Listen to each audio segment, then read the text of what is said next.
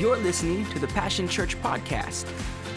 Our mission is to help people win by living a genuine Jesus filled life. If you are ever in Cameron, Missouri, then come and join us and be a part of the Passion Church family. You can visit our website, passionchurchmo.com, to find out more about us. God bless you for joining us. Those of you that are joining us by radio, God bless you. Glad that you could be a part of Passion Church and our worship. If you're ever in the Midwest and you're coming down Highway 30, I 35, or Highway 36, be sure to stop in and see us at Passion Church. Luke, the 15th chapter.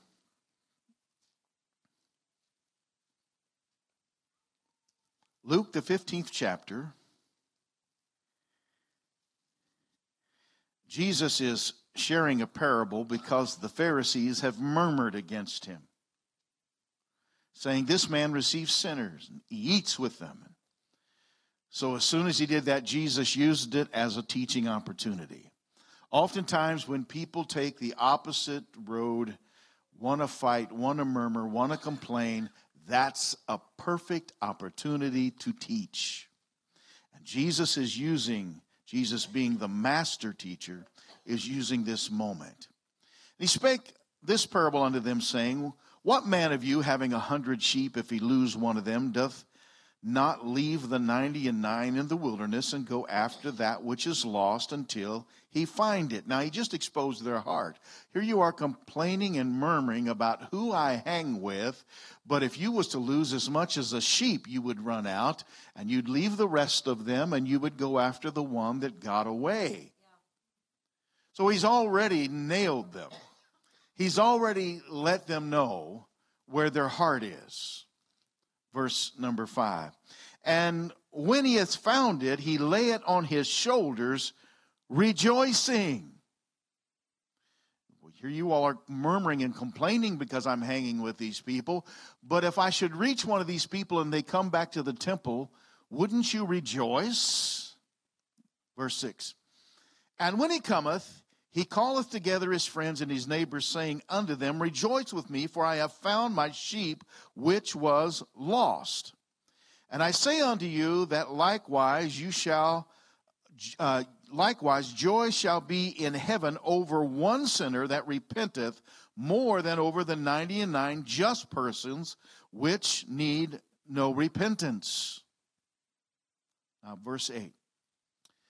He's continuing with the same thought. Either what woman having ten pieces of silver, if she loses one piece, doth not light a candle and sweep the house and seek diligently till she find it?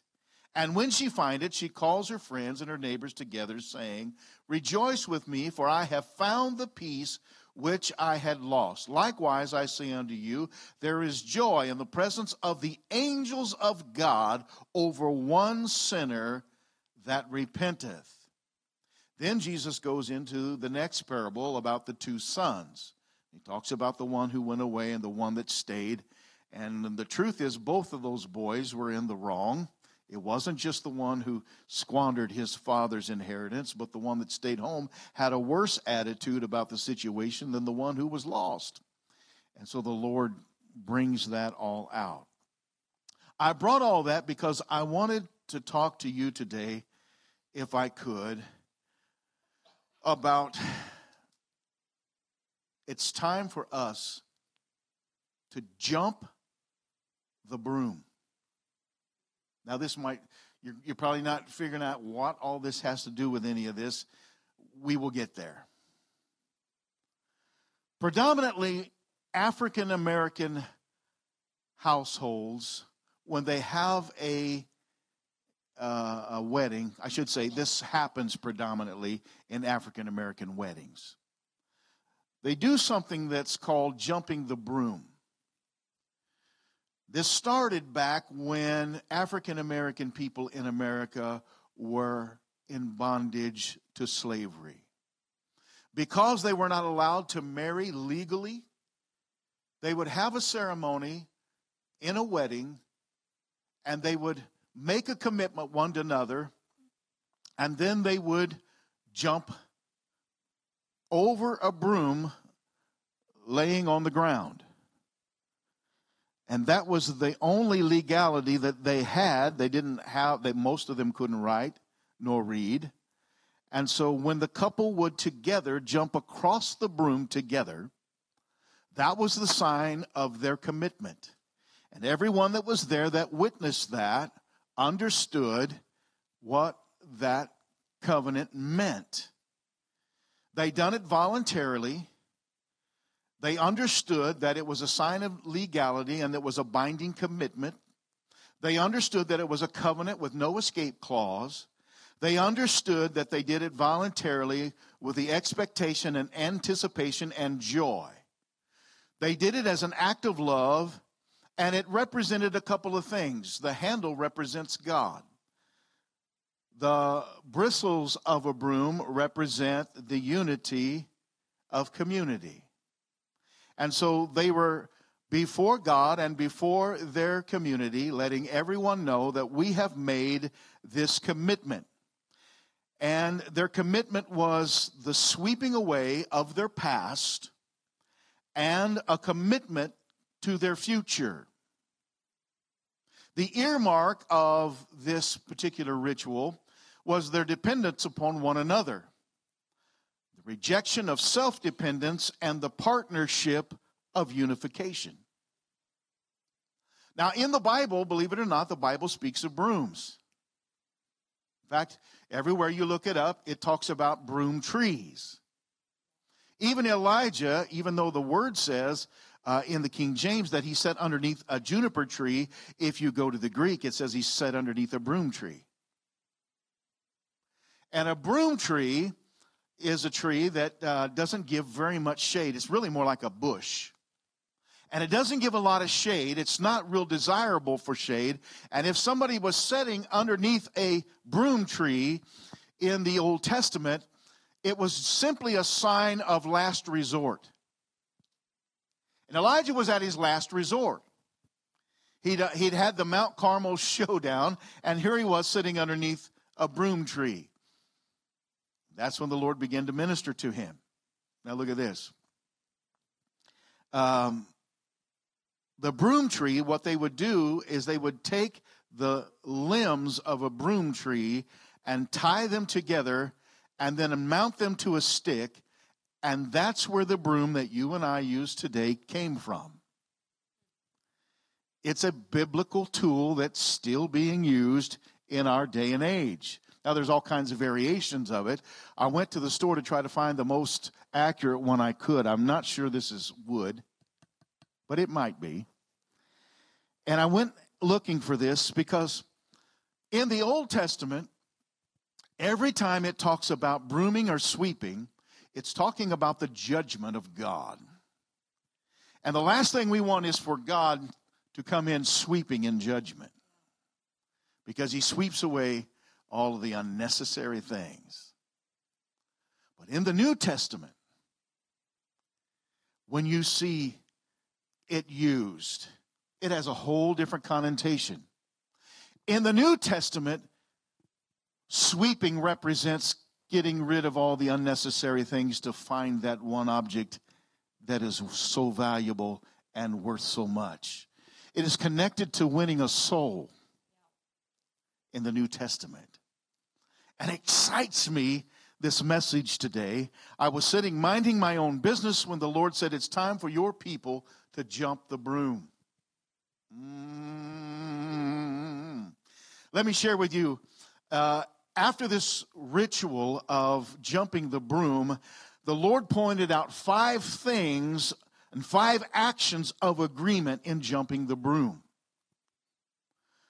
Number one, when we jump the broom, we jump the broom with the understanding that submission is involved in our commitment. Submission is God's order, ladies and gentlemen. We must be in God's order. God is looking for a husband and wife when they come together to get in order, to get in the order of worship, to get in the order of the couple, to get in the order of their relationship. because they have to both be in submission to God and they have to be in submission one to another. And the woman, of course, takes the bigger role in that act of submission because she not only has to act in submission unto God, but she has to act in submission unto her husband. It's not always the most popular message to be preached in church, but it is God's way and it's God's order. But then the word goes on and tells us that we submit one to another. It's not just submission that a woman has to get under me and submit like we used to beat women to death in church years ago. No, this is talking about about a mutual submission. In the finality of all things, it is man who has to answer to God for the acts of the household and the way the children act and what goes on and the way the money is spent and the way things are conducted. The business of the house falls upon the man's shoulder to answer to God for, but when it comes to our relationships, our relationship is a mutual submission one to another. Are you with me so far? So, the first thing in jumping the broom is submission. The second thing is commitment. They have to commit to God and to each other and to their children and to their way of life. Commitment. The third thing that they, uh, they agree to do is separation. First, they separate away from all other gods, and they agree to separate all other loves. That they will only love the one person that they are committing to in this agreement. Mm, I'm having fun. And then they submit to the act of unity, the two becoming one with God, and the three becoming God's marriage. When you marry your mate, you don't just marry an individual. You ma- if you if you marry in a Christian fashion, you also marry God into your relationship. And you make God the center of the relationship of the two of you. And if the two of you are at odds, you've always got God in the middle to pull to. Mm-hmm. I'm having fun already. And the last thing that they commit to, the five actions of agreement in the jumping of the broom, is servanthood because we must serve and live for each other. We must serve and live for each other. Who can say amen to that? So today I want to draw a parallel and a challenge for us at Passion Church and to the Church of Jesus Christ. As I've already said, in the Old Testament, the broom is a sign of judgment and God using natural disasters to sweep away sin. In the New Testament, the broom is a sign of cleansing and cleaning to find things that are important and the, and the eradication of demonic oppression. You'll find that in Matthew, the 12th chapter, the 15th, and, and Luke 15. We are called the bride of Christ. We have been given the promise of the return of the bridegroom. We have been given the earnest down payment on all of God's promises that He will return to us. If you read Matthew 25, you will see that He has given us the earnest of that down payment in the oil of readiness, which is called the Holy Spirit, the Paraclete, the one called alongside our helper. Hmm. Now, just if, if I can share with you, the time of the Gentiles, ladies and gentlemen, is drawing to an end. Just in the time since we bought that building two years ago, in this place, we have experienced blood moons. We stood on that parking lot and, and had on that day a, uh, a, a, a, what do you call it? A viewing, a watching of a total solar eclipse. The sun shall become dark. If you've read Matthew 24, these are the signs that the Lord Jesus told the disciples that the last generation will see all of these things. Not just not just a, a, blood moon here and then a hundred years later. No when all these things culminate together that generation shall not leave the earth until all of these things that have been prophesied are fulfilled as we as we stood over there and man that was the most amazing thing when the sun went out Whoo, it was almost spooky how many how many just got doodads run up down your backbone And as we were standing over there, uh, in that same framework of time also came the sign that came into the heavens that was the same sign that announced Jesus' first coming. Just like in his first coming, he announced his second coming. Ladies and gentlemen, the time of the Gentiles is drawing to its end. The work of the harvest, though, still remains and the stage is being set for the return of Jesus Christ, the catching away. Whether you believe in pre trib, mid trib, or post trib, it's up on us. It is coming, and we need to be ready. I've, I've noticed and been watching in the news. I'm, I'm getting excited, so you forgive me. But I've been watching in the news. I've been watching very, very closely. A lot of people aren't paying attention because there's so much noise going on right now in our political realm that we're not watching the rest of the news. But I've been watching the rest of the news. I I've been watching. Did you know, ladies and gentlemen, and I'm not here to put anything down, but I just want you to know that the Pope is aligning uh, religious leaders around the world with a plan of allowing the third temple to be built. He is getting Muslim leaders in agreement to allow the Jew to build the third temple, and they're going to call it the house of prayer for all nations. They're trying trying to get every religion together so they can stand in front of the temple and all worship however they want to worship around the temple in Jerusalem. Mm-hmm. Look at this. Mm. He's uh, he's trying to pull everyone together in an all inclusive worshiping body which includes and calls for the building of the third temple. There's also a wealthy elite right now that are calling for the unification of the world in economic order. There is also one of the wealthiest men on the planet who is setting up third world nations right now for global tracking and control by offering them vaccinations from deadly diseases in exchange for global tracking.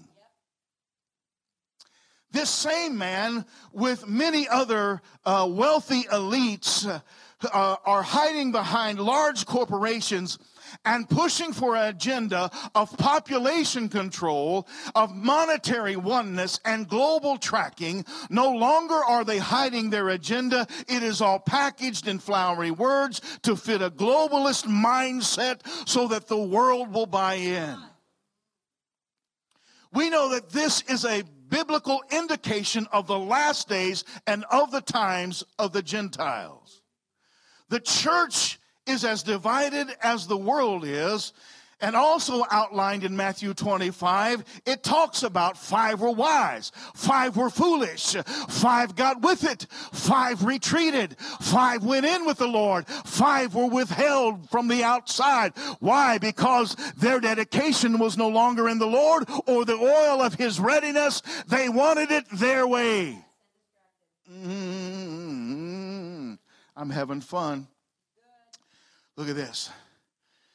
Passion Church. I want to get across to us and to the church global. As hostile as the world is becoming to biblical morality, decency, and truth, there still must be a standard bearer in our day. While the Bible calls that there will be a great falling away, it also says that there will be a great revival and a great upturn and a remnant that comes upon the rise. Ezekiel, the 22nd chapter, the 30th verse says, So I sought for a man among them to repair the wall and stand in the gap before me for the land so that I would not destroy it. Now that's shouting ground. That's shouting ground. But it ends this way. But I found no one. I found no one who would commit to building a wall. I found no one who would commit to standing in the gap and making up the hedge and defending so that the enemy cannot penetrate. I found no one who was willing to build or to fight for the cause. I found no one who was willing to stand up and make the way and bear the banner and make their name known and put themselves in harm's way in order to stand up and tell the truth. I found no one. Ladies and gentlemen, we cannot let Ezekiel 22:30 play out again in our generation. It is time for the church to jump the broom. Like Moses cried in the wilderness, who's on the Lord's side? Like Elijah cried out uh, on Mount Carmel, how long will you halt between two opinions? Passion Church and Church of Jesus Christ. It is time for real commitment. It is time for a complete sellout. This wishy-washy, lethargic, half-hearted church attendance is not what God has called us for. It is not what God has called us to. He hasn't called us to play around. He hasn't called us to lay back on our laurels. He hasn't called us to mix and mingle with the world and act like the world. He said to eat with sinners. He didn't say act like a sinner. He told us to, to, to, to present and represent Jesus wherever we go. The commission is, is to take Jesus into their world and affect their world, not me to go into their world with my Jesus and then compromise and become as contaminated as their world. I'm called to be a standard bearer. I'm called to raise up Jesus Christ. I'm called to lift up his name. I'm called to lift up his banner. I'm called to preach his truth. Whether it upsets the whole world around me or not, I have a responsibility and I've got to get committed to the responsibility that God has called me for because God is called for a bride. The greatest event in all of the Bible isn't Genesis 1 1. no, no, no. And it isn't even the birth of Jesus in the manger. The greatest event in the Bible is found in Revelation. I believe it's the 19th chapter. It's called the marriage supper of the Lamb. It's all about God getting his bride. It's all about Christ receiving what he deserves out of his sacrifice given into this earth. He's looking for a bride who is spotless and adorned.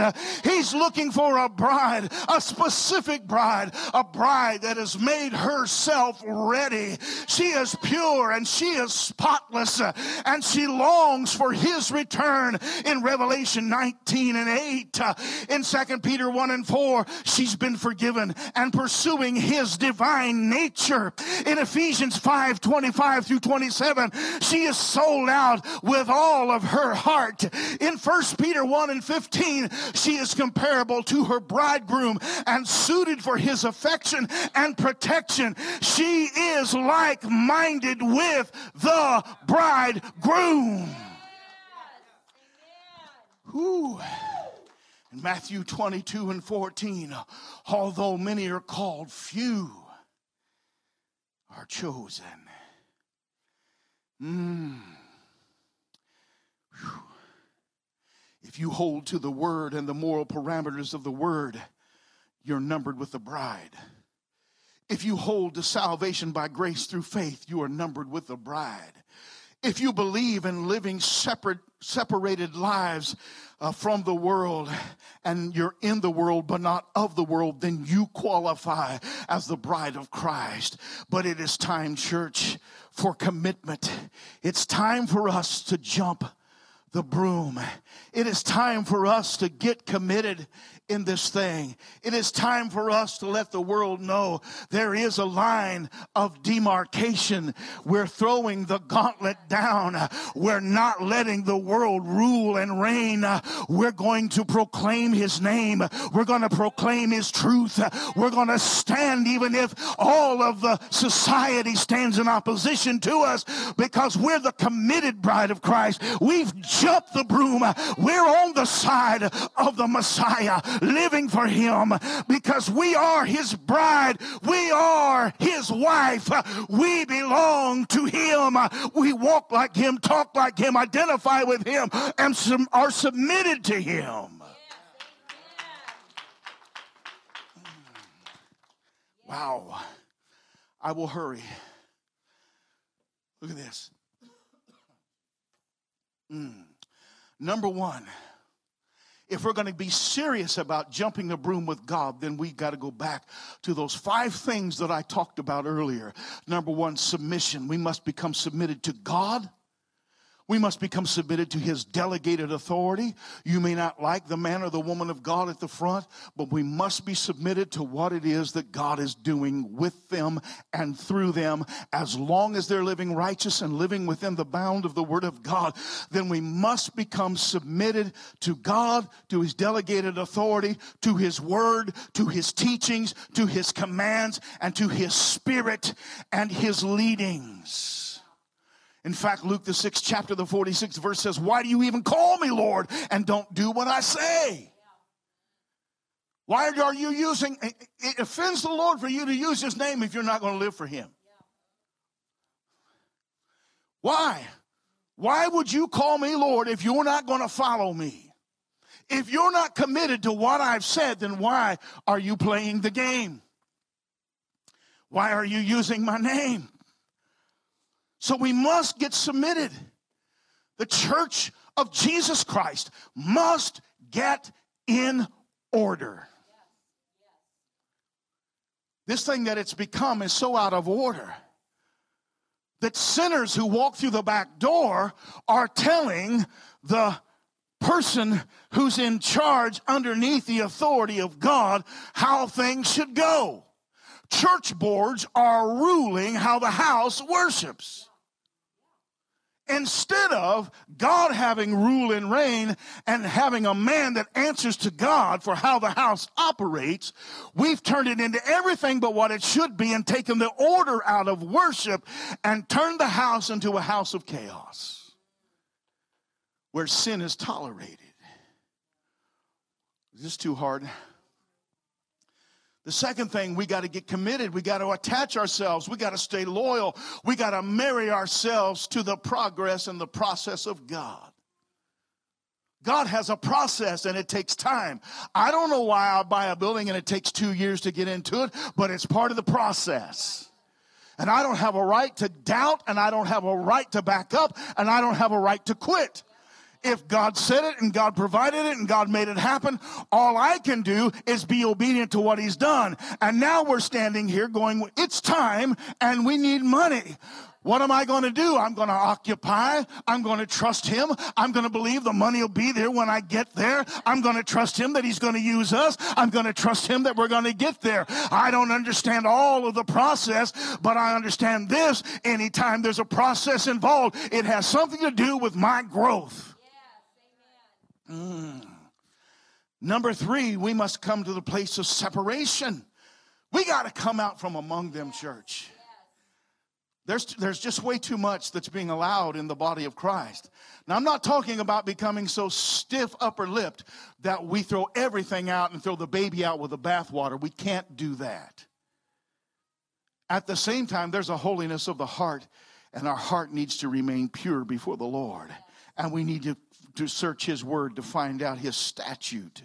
According to 2 corinthians 2.16 there is a clear line of demarcation that must be drawn for the child of the Most High God. A separation, a coming out from among them. We can't act like them, walk like them, talk like them. We're here to provide for them an example of what it is to walk with Him, talk like Him, be like Him. And so if I'm acting like them, I'm not showing them Him. So I've got to stop acting like them and acting like Him and let them know that I have jumped the broom. I am on the side. I've drawn the line of demarcation. I don't act like I used to act act. I don't use language I used to use. I don't act like a heathen like I used to. No, now I'm on the side of righteousness. I walk like him. I talk like him. I act like him. I preach like him. I do what he does. I heal like him. I go where he goes. I hang with people that aren't always, uh, always the best of people, but the reason I'm hanging with them is to give them, hand me your hand,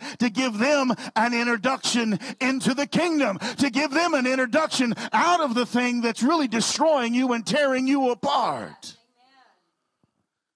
We sit back here and we judge things and people's salvation What in the world is wrong with us when somebody gets saved because they used to be a hardened sinner? Now we want to throw them out with the baby out with the bathwater. No, no, no, a thousand times no. We hold them and we, we, we pray for them and we undergird them and we stay with them and we help them to grow. So we must draw the line of demarcation. I will do these things, the Bible says, and I will not do these things, the Bible says I will not do. Number four, we got to get to the place of unity. We've got to join one another. We've got to join Jesus. We've got to join the Spirit. We've got to join the Father. We've got to join others in this body. We've got to become a body that is fitly joined together.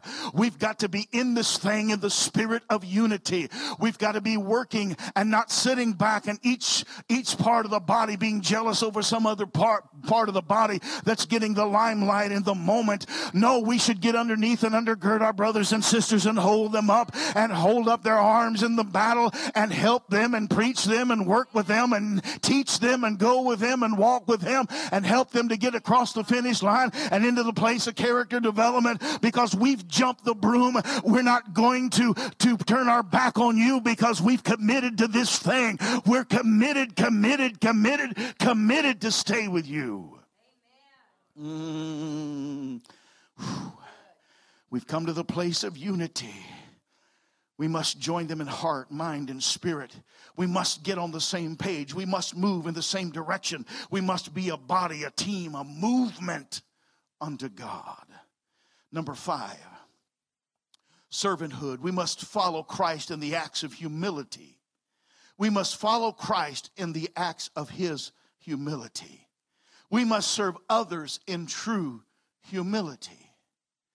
We got to learn to love beyond ourselves We've got to learn to lend, to give, to help, to pray, to feed, to house, to clothe, to build, to repair, to listen, to to give offerings, to counsel from the Word of God, to help, to help, to help, to help. I'm in this thing to serve someone else. I'm in this thing to serve you. I'm in this thing to serve Christ. I'm in this thing to serve my neighbor. I'm in this thing to serve the world because anything short of that is self indulgence. And God didn't put me in this life for self indulgence, He put me here to be a servant. I got one amen. Wow, amazing. Ladies and gentlemen, revival in 2020 isn't about a gifted person who can preach or prophesy or heal the sick or raise the dead. I want you to know God has drawn a line of demarcation on the stars. There are no stars in ministry anymore. You watch, God's unraveling it. You watch, you watch my word. Unknowns are being raised. Why? Because unknowns in this generation, they don't care whether their name is big. They don't care if people know who they are. It's not about them, it's about serving Christ. It's about serving his body. It's about being like him and being Christ like. Mm. Another thing that revival is not like in 2020 is all of our large campaign outreaches. Hmm? I didn't say we're not going to do outreaches. I said it's not all about that. Where we do this big thing and we feed the community once a year, and whoa, look at us, and we pat ourselves on the back and we film it and we make sure everybody knows that we did something big for the kingdom. Now, I believe in feeding. I believe in helping. I believe in doing it. I believe in reaching out. I believe in doing. I, I, I'm just as guilty as anybody in this thing, but God is, God is beginning to narrow my vision down and showing me it's not about these things. It's not about looking good. It's not about, it's about doing it with a right heart. If you're doing it with a right heart, you don't care if there's a camera filming you. If you're doing it with a right heart, you don't care what others think. If you're doing it with a right heart, you don't care if anybody saw you scrub Sister Sally's toilet because she can't bend down to do it. You're not there to trumpet that. You're there to serve. And when you walk away, you and Jesus know what happened, nobody else. All these other things are just a sign of the believer. We can bring in someone and they can run through the house, and I love it. I'm the same as you. I love to watch other people's gifts, but don't get enamored with the person. It's the gift of God that's operating. It is God that operates the gifts. It is the Holy Spirit that operates the gifts, not the man. And the man is nothing more than a man like you are a man, and quit exalting the man and exalt the Spirit.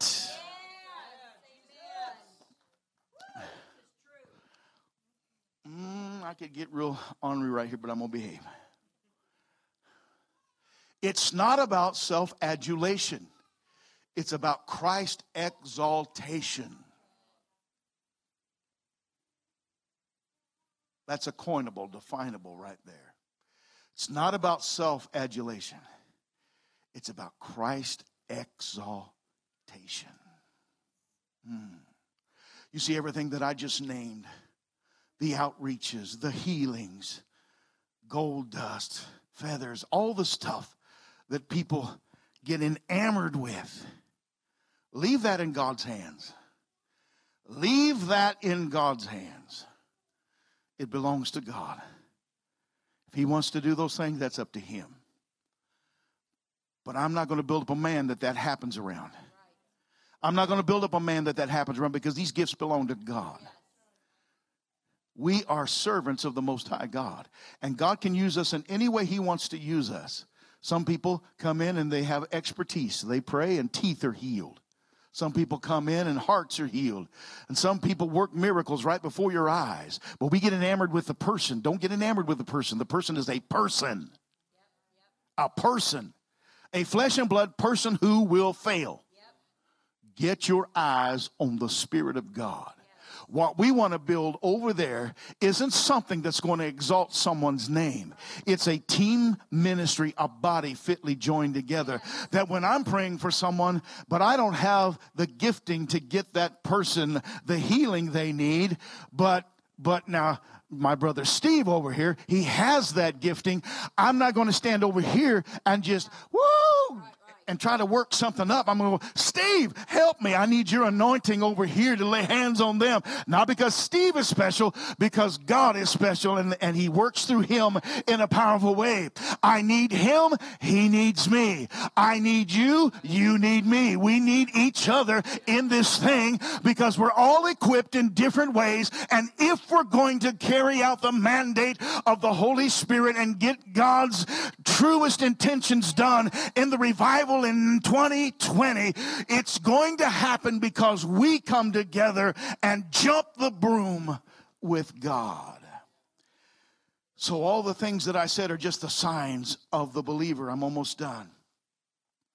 So, here's what revival is revival is submission, commitment, separation, servanthood and unity. All working together in each believer so we can disciple the world around us.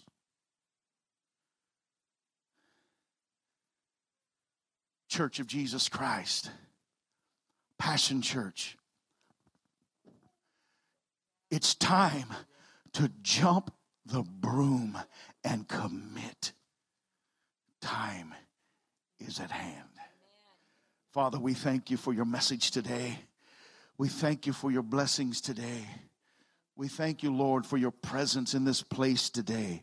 I pray, Father, that everyone that hears this message within the walls, by streaming or by radio, will hear the heart intent, not the giftedness of the man, because we know that's limited, but they'll hear the intent of the Holy Spirit in this message that it is time to get off of the fence. It is time to stop playing both sides of the equation. It is time that if we're going to call him Lord, we do what he says. It is time that if we're going to be the church of Jesus Christ, we'd better get with it because the world is advancing in rapid growth. It is time that if the remnant of Christ is going to arise, it must arise. It might mean some of us have to separate ourselves from houses of worship that are no longer following the power and the presence of God. It might mean that some of us have to come to a place where we shake off the world and get some habits out of our life. It might very well mean that some of us have got to change the way we talk, the way we walk, the way we believe. It might very well mean that some of us just need to shake ourselves and get back into a right relationship with Him on our face, calling out unto His name. But it means commitment. It means jumping the broom and getting on God's side and allowing God to be God. Father, I thank you and praise you and worship you today. That this message will not fall on deaf ears, but Father, that you're opening the ears of the hearer to hear what the Spirit has to say today. It is time. The season is now. The clock is ticking. And if ever there was a time to get committed and to strip ourselves from the distractions of this world, it is right now. It is time to draw the line of demarcation and to stop compromising with sinful practice. It is time that we set our compass on holiness, righteousness, purity, cleanliness, right living. It is time we commit to our Savior. If you're streaming today, you can know Him simply by asking Him into your heart. If you've been playing around and this is getting to you, what I'm saying is striking a chord in your heart. Don't stay there. Don't stay there. Because if your heart's being stirred, it's because God wants you. He sees you as desirable. He set his eyes upon you as his bride. And he wants to jump the broom with you. He wants you to commit because he's returning and he wants you ready. The only way to be ready is to invite him in and let the power and the presence of the Holy Spirit change in you what you cannot change. And then you do what you know to do after you've had the heart change. To walk towards him, to walk into his word, to walk into relationship with him. To find a church that preaches the truth, doesn't play around. That is your commitment, then pray with me, Lord Jesus, come into my heart. I don't want to live in any way that would grieve you. I confess my sin. I confess my distractions. And I ask you right now to remove my sin as far as the east is from the west. Cover me with the blood of Jesus and I'll receive you. Because of your grace, I place my faith in salvation. In Jesus' name, amen and amen. If you did that today, let us know. Drop us a line at passionchurchmo.com and let us know you made that commitment. Thank you for being a part of our service today. Thanks for listening to this podcast. We would love to connect with you on Facebook or Instagram at Passion Church Mo. Until next time, God bless.